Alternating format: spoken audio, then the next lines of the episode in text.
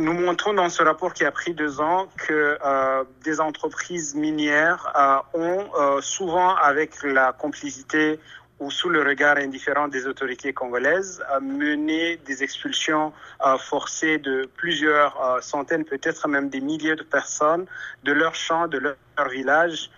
souvent sans information préalable, sans consultation adéquate et sans compensation, ou lorsque les compensations ont été payées, c'était des compensations euh, insuffisantes qui ne permettent pas à ces familles, à ces communautés de se réinstaller dans dans d'autres zones et de mener une vie euh, au moins égale ou meilleure à celle qu'ils menaient euh, avant les expulsions. Vous parlez d'agressions sexuelles et d'autres violations des droits de l'homme qui accompagnent cette expansion de mines industrielles du cobalt et du cuivre. Qui commettent ces violations Alors il y a une, toute une série de, violations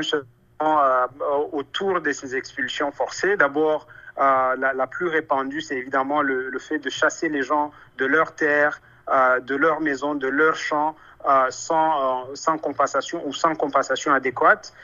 Mais dans ce processus, il y a eu parfois des actes de violence commis par les forces de sécurité, la police, l'armée congolaise, en complicité avec des agents de, de, certaines entreprises. Et puis, euh, lorsque des membres de ces communautés concernées ont organisé des sit-ins, des manifestations ou, de, ou essayé de, revendiquer auprès des autorités ou des entreprises, souvent euh, leurs manifestations ont été euh, réprimées violemment par les forces de sécurité, résultant dans certains cas de, de blessures, mais également il y a des, des cas d'agression sexuelle auxquels vous faites allusion,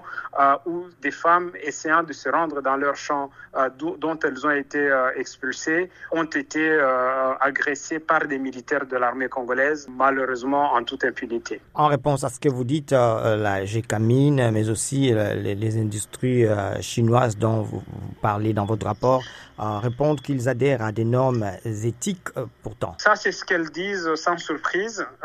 toutes les entreprises ont une stratégie de marketing qui, est, qui, qui veut les montrer comme des bons élèves en matière de droits mais malheureusement sur le terrain, ce que nous avons constaté et ce qui est rapporté avec de très nombreux témoignages, d'autres preuves, c'est que ce n'en rien, en tout cas pour la plupart de ces entreprises. Donc il y a un décalage énorme entre les discours, les, les beaux textes qu'ils mettent sur leur site internet pour la promotion de leurs investissements et les actes qu'ils posent sur le terrain et dont les victimes ont témoigné euh, euh, auprès de nous.